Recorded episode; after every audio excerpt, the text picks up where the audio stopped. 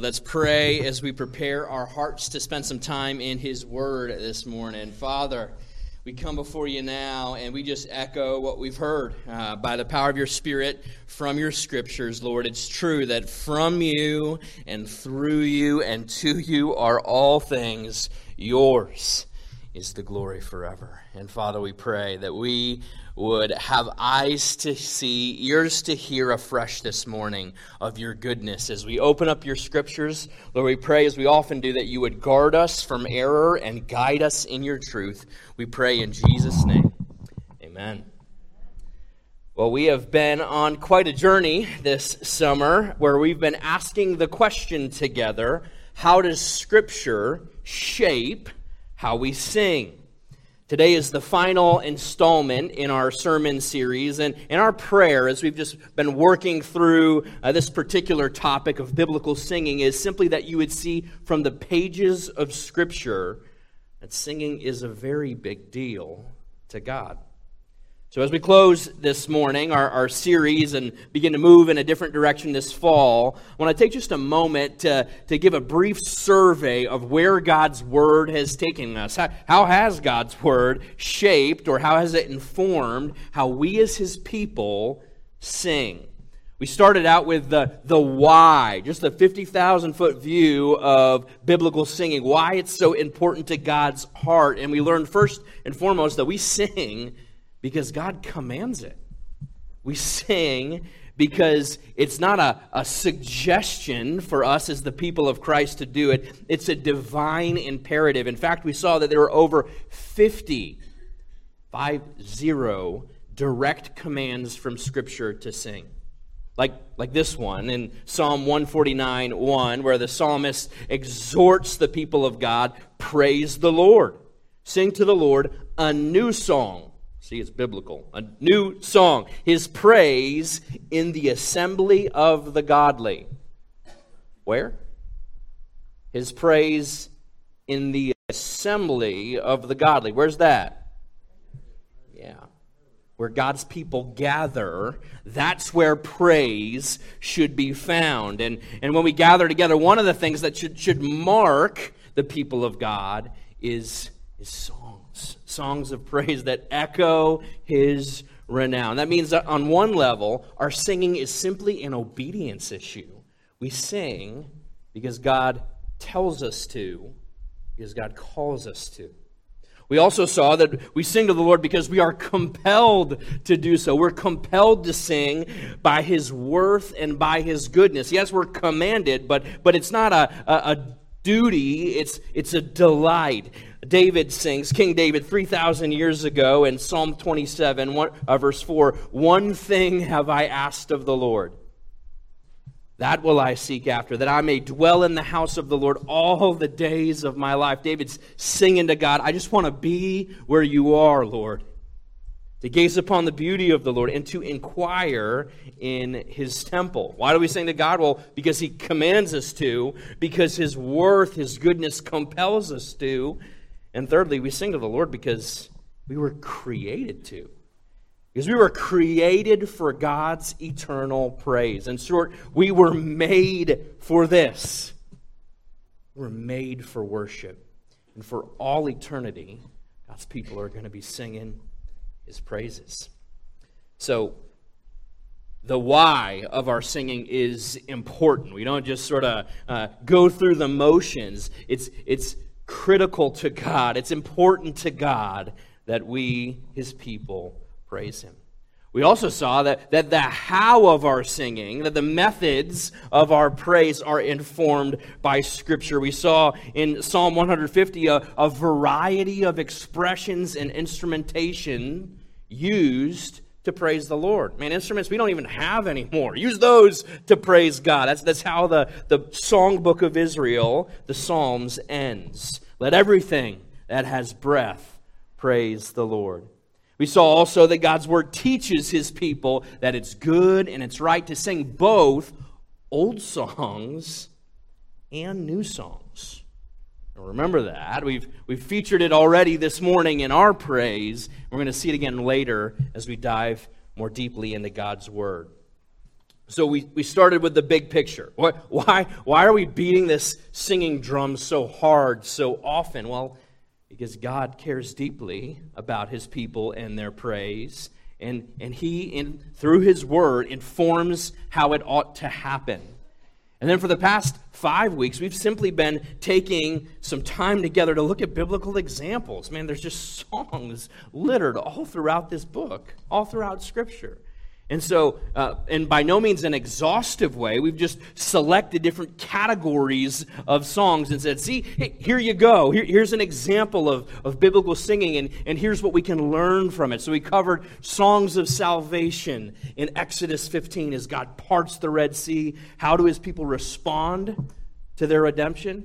Well, they praise him, they sing. It's an entire chapter worth of song, Exodus 15. We, we sing songs of lament now, those aren't really popular, but God's people sing and blink through tears.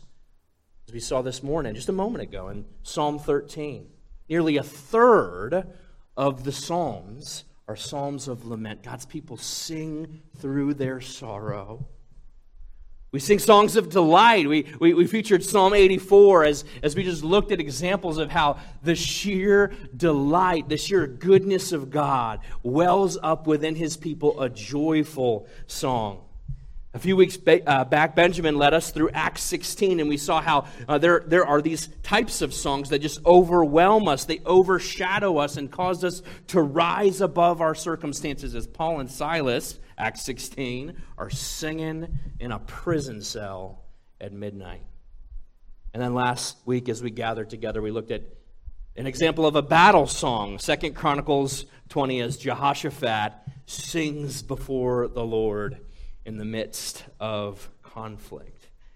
Today, friends, we're just going to wrap this thing up. There's many more songs in Scripture, but we're going to conclude with a final category of singing, and uh, these songs we'll simply call Songs Yet to Come.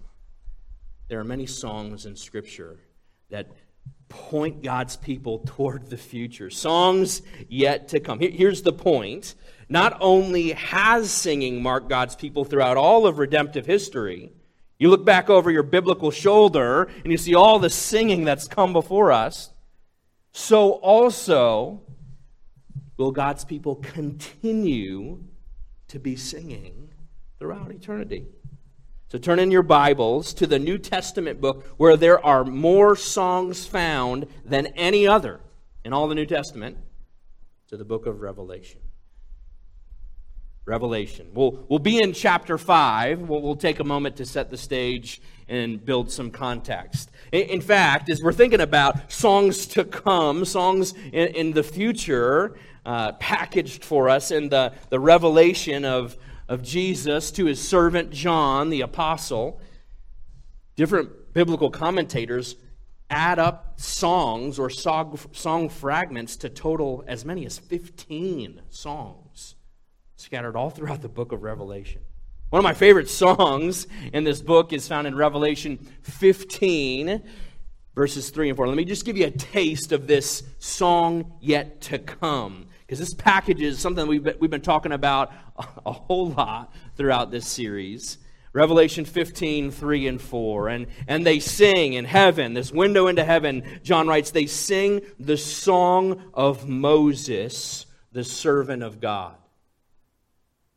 In heaven, they're singing Moses' song.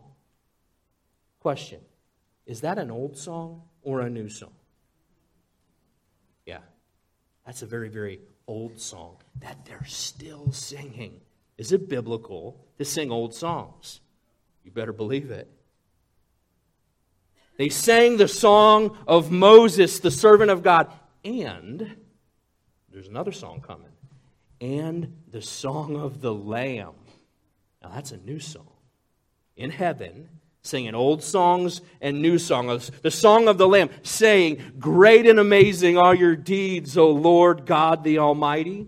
Just and true are your ways, O King of the nations.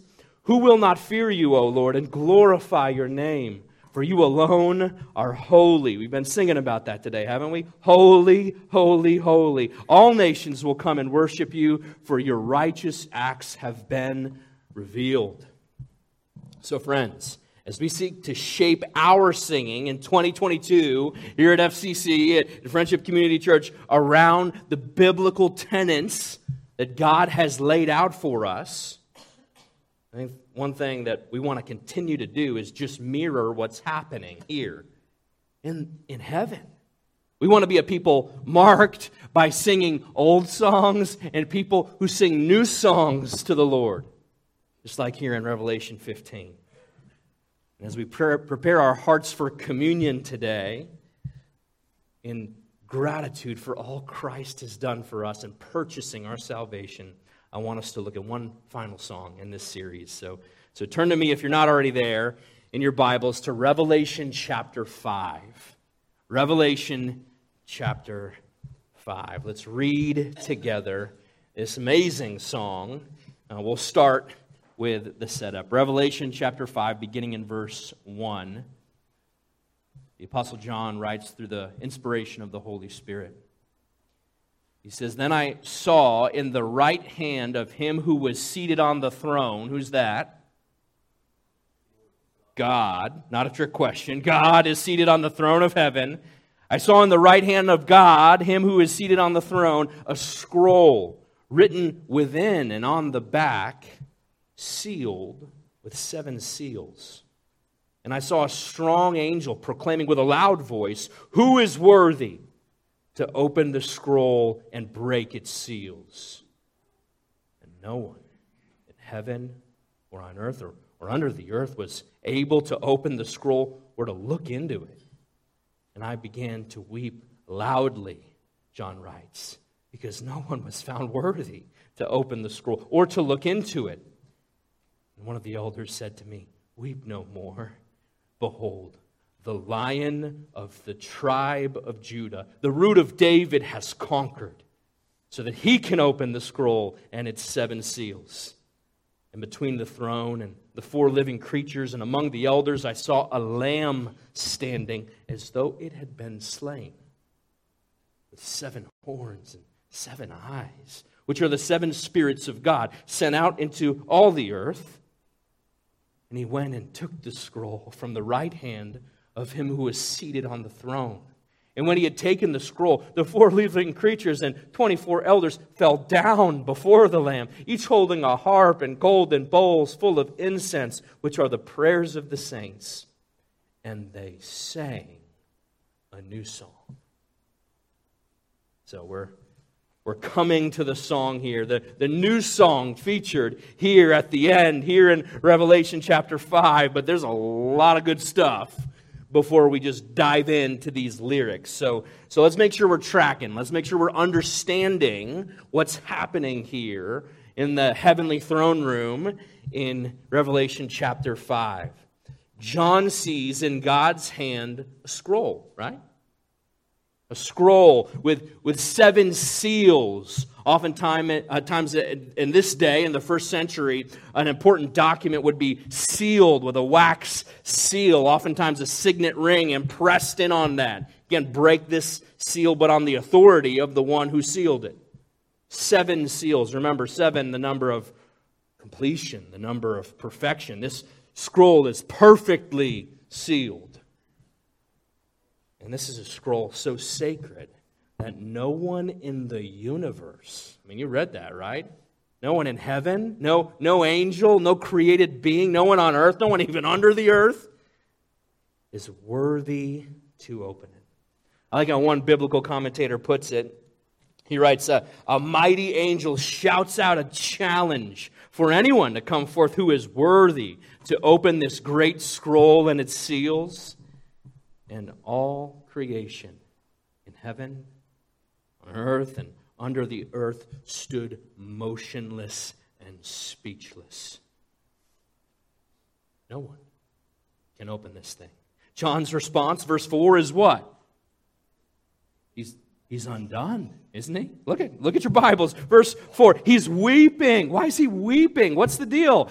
But there's no one who can who can open this scroll. It's God's scroll. Translation There's no one to carry out God's final redemptive purposes.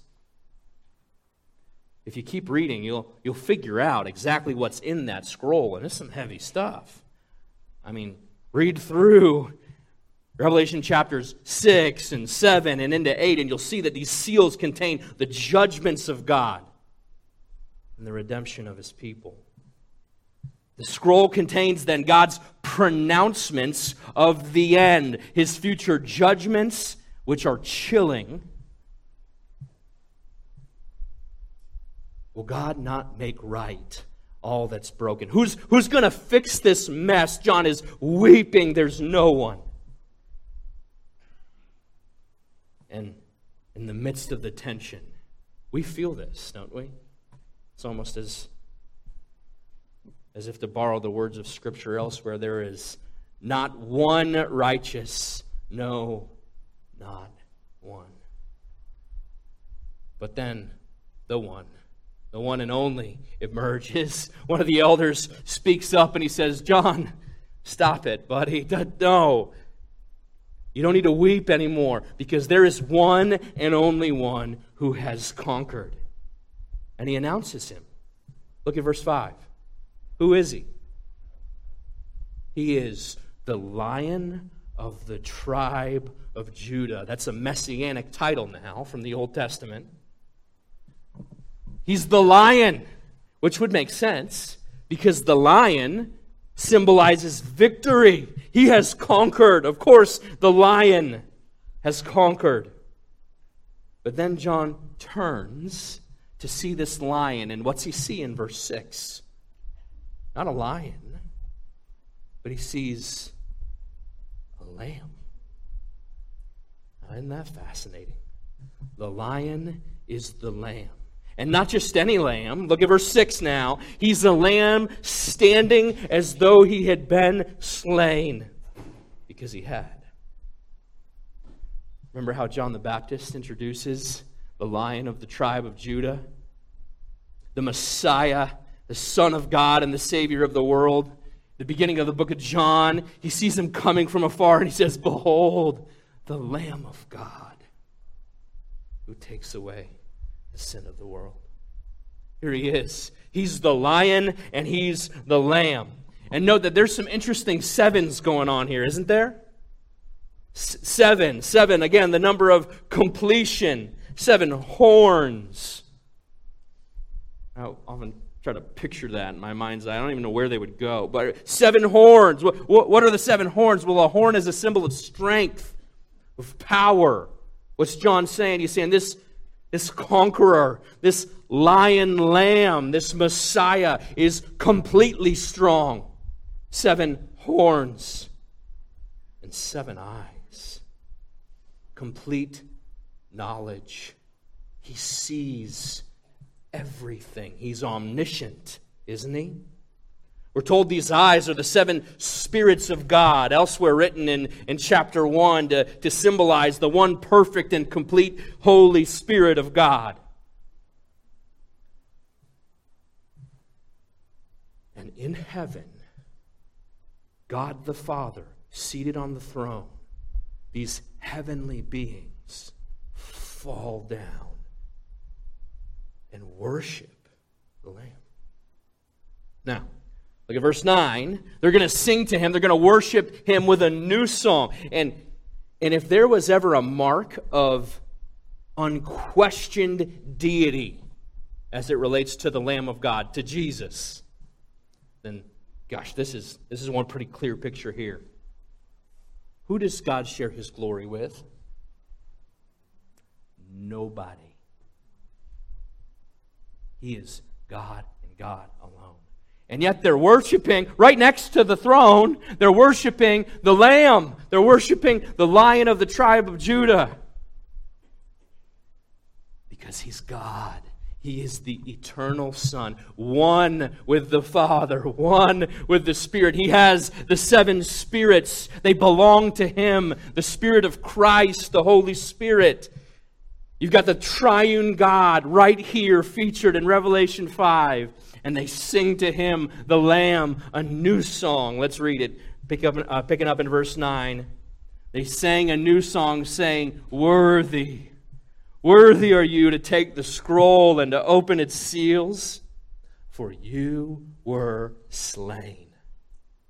By your blood, you ransomed people for God from every tribe and language and people and nation, and, and you have made them a kingdom and priests to our God, and they shall reign on the earth. Question Why are they singing this song to the Lamb in heaven? Don't look at me, look, look at your this here. Why? The answer why are they singing to the Lamb? Because he's worthy. Isn't that the first word of the song? Worthy are you. Next question What reason do they give for the worthiness of this Lamb? Why is he able to open the scrolls, to uh, unlock the manifold plan and purpose of God? Why him? Well, the reason that they give at the end of verse 9 is what? You were slain and you ransomed. I love that word. You know what a ransom is? It's a monetary term. The word literally translated from, from Greek, Revelation was written in Koine Greek, the word literally means to buy or to purchase. You were ransomed people for God. Because you were lost. You belonged to another master, and he was a cruel taskmaster. And he bought you with his blood.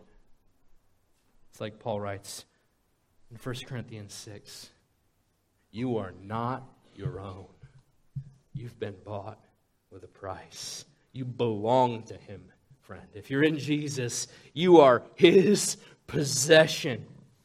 He ransomed you, He paid a price on your head, on your soul, and now you're His. Note the scope of this great salvation. I love it. Verse 9. Who gets to enjoy this heavenly ransom? Well, people from every tribe, every language, every people, every nation. For the record, this is exactly what Jesus says at the end of the Gospels. Jesus dies, he pours his blood out, the, the ransom, the payment for our sin, for our debt, for our shame eternally. And then he rises from the grave. And before he ascends to heaven, to wait for all creation to be redeemed. He tells his people, here's the plan. I want you to know this is called the Great Commission. By the way, just fact check me. Matthew 28. It's how the, the Gospel of Matthew ends. All authority in heaven and on earth belongs to me, Jesus says. It's mine. Now, knowing that, knowing that I have seven horns. All the power belongs to me. Complete power. I'm sending you out as my people. And what did he send us to do?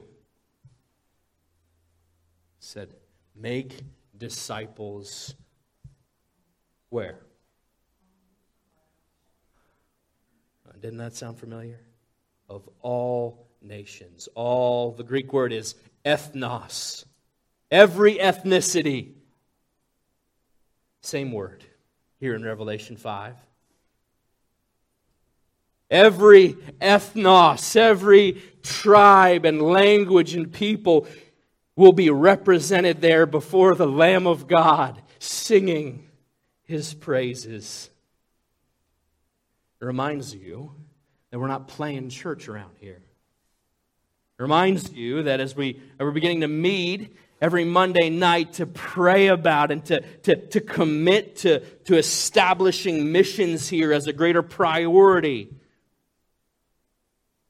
through the perspectives class, but so much more than that. We ought to be committed to this mission with our, with our money, with our time, with our service, with our prayer. every nation and people. Now, look how this thing swells. I want you to see this. The, the first people singing to the Lamb are a relatively contained group, a, a relatively elite group, wouldn't you agree? The four living creatures and the 24 elders, they're singing the first verse of the song. Now, look with me in verse 11. Let's keep reading. The choir begins to build. Verse 11. Then I looked. They're singing now. The 28, the four elders and the 24, or 24 elders and the four living creatures are, are singing. And, and then I looked, John continues, and I heard around the throne and the living creatures and the elders the voice of many angels. How many, John? Numbering myriads of myriads in thousands of thousands, saying with a loud voice, Worthy that how the song started? They pick up. Here's verse 2 Worthy is the Lamb who was slain to receive power and wealth and wisdom and might and honor and glory and blessing. You see it? Myriads and myriads. More, more angels than you have a compartment for in your brain begin to echo out in a heavenly chorus and look what they do now. If you're counting, did you count them? They are attributing to him sevenfold praise. Count them now. You're worthy to receive power and wealth and wisdom and might and honor and glory and blessing. Seven. What are they saying? You are worthy of it all. Complete praise. And then something unprecedented happens. This mighty throng of angel song swells to an unimaginable crescendo as John continues. Read with me in verse 13. Here comes verse 3. And I heard every creature in heaven and on earth and under the earth and in the sea. Who? Every creature everywhere. Right? Every creature. And all that is in them, saying, To him who sits on the throne, who's that now? God the Father, and to the Lamb. Because they're one. God the Father and God the Son, who holds the seven spirits, the perfect spirit. To him who sits on the throne, they sing unto the Lamb, be blessing and honor and glory and might forever and ever. And the four living creatures said, Amen. So let it be. And the elders fell down and worshiped. Wow. This is a big choir. Would you agree? Who's singing? Every creature. Finally, John sees through the inspiration of the Spirit what is to come. He sees every creature in the entire created order. How are the porpoises in the sea supposed to sing? I don't know, but they're going to in heaven and on earth and under the earth. Everyone joins in. They join the what? They join the song. S- song. Why do we sing? Because you were made for this.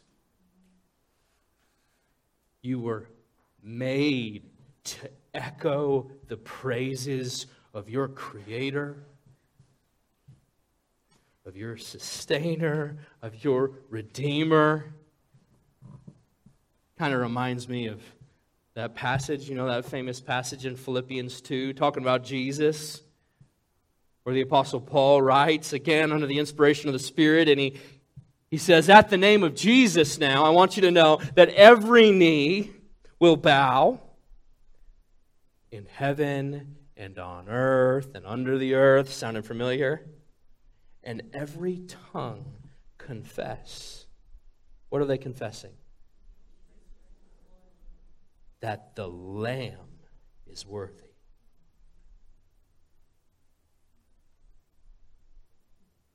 That Jesus is God.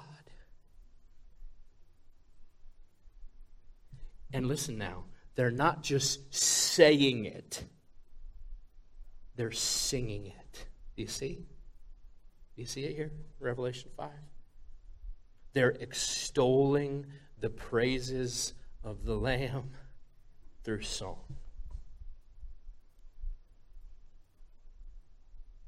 Why have we spent so many weeks this summer beating this drum?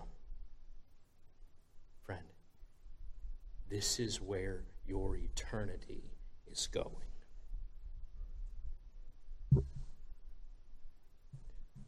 And so, in a very simple way, I don't have a threefold alliterated application for you today. I'm just going to put a cap on this series by asking you the question, and I want, in the quietness of your own heart, to answer this before the Lord. Are you singing? Just make that the simple application from this whole series. Ask yourself, Am I singing? But it's hard, Zeb. I know, that's why a third of the songs are psalms are laments, right? But you don't know what's going on. Well, neither did Paul and Silas while they were in prison, shackled and having their feet stretched apart to the breaking point in the stocks, not knowing what awaited them at dawnbreak. And they're singing. Do you see it? He is worthy. Are you singing? The question is not Is this song my preference? Come on now. We church people are good at asking that question. If you're asking, is he talking about me? I'm not talking about anybody. But if the Holy Spirit is convicting, this, the question is not, is this song to my personal preference? The question is, friend, is he worthy? We don't sing to the Lamb because it lines up. The song that we're singing lines up with our stylistic, preferential, what have you. Did you notice? here in Revelation 5, there was no one hanging out in the corner of the heavenly throne room saying, nah, I'll join in the next one. This one's not really my style. Not feeling the beat. Let me remind you, friends, where we started. With this driving and biblical conviction that the music we sing at church the music we sing when the body of Christ gathers should not be shaped by personal preference. It should be shaped by biblical priorities. We can't keep up with your desires, nor should we be trying. Capiche?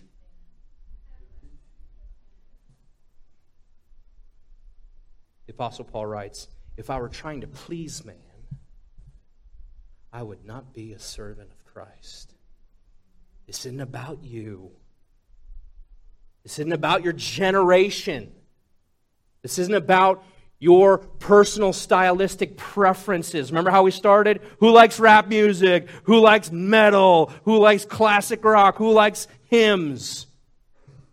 It doesn't matter. Every tribe and language and people and nation. The question is not, did I like it?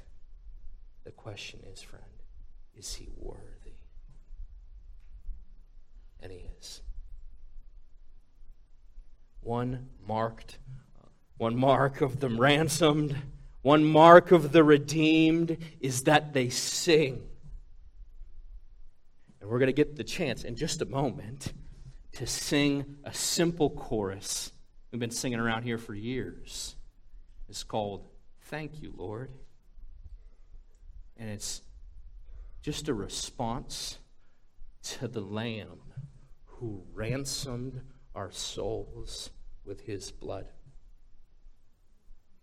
It's a response, to borrow the words elsewhere from Scripture, to the one who bore our sins, our sins, in his body on the tree.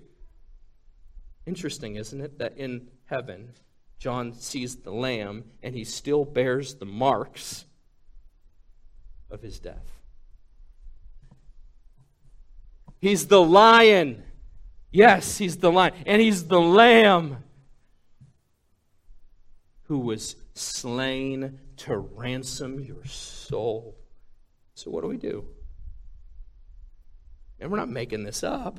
We just gather week in and week out, Lord's Day after Lord's Day, and we say, Worthy is the Lamb. Completely worthy. Seven times worthy. Completely holy. Threefold holy to receive all I've gotta, all I've gotta give. Well, I'm tired, Zeb. The storm woke me up all throughout the night. I know you're tired. Is he worthy? You see the state of my family? I'm sick. I'm in pain. I know. Is he worthy? Yeah. And so we're going to sing. Thank you, Lord, for saving my soul. We're going to sing, Thank you to the Lamb of God for making me whole. Thank you for giving to, to me, even me, life and salvation so rich and free. We got one more thing to do before we sing, and that's to remember the cost that our singing was purchased at. That's what this table's all about. We call it communion. And in just a moment, I'm going to pray. And the elders are going to come forward. A couple of them are out of town, so there might be some extras up here. And we're going to distribute the elements a little cube of bread and a little cup of juice. And we're going to sit and marvel at the, inter- at the eternal inheritance that is ours, at the privilege we have of singing to the Lamb because he died for our sin. And that's the gospel that on the night that Jesus was betrayed, on the very night, he broke bread and said, This is, this is me. This is what I'm about to do for you. This is my body broken for you. He passed around the cup and he said, This cup is the new covenant. I'm doing something new and it's written in my blood. Do this as often as you drink it in remembrance of me. So, this is a holy moment. Do you feel this? No matter if you feel it or not, it's here. And He's worthy. Because with His blood, with His broken body, by His stripes, He ransomed you forever. For heaven.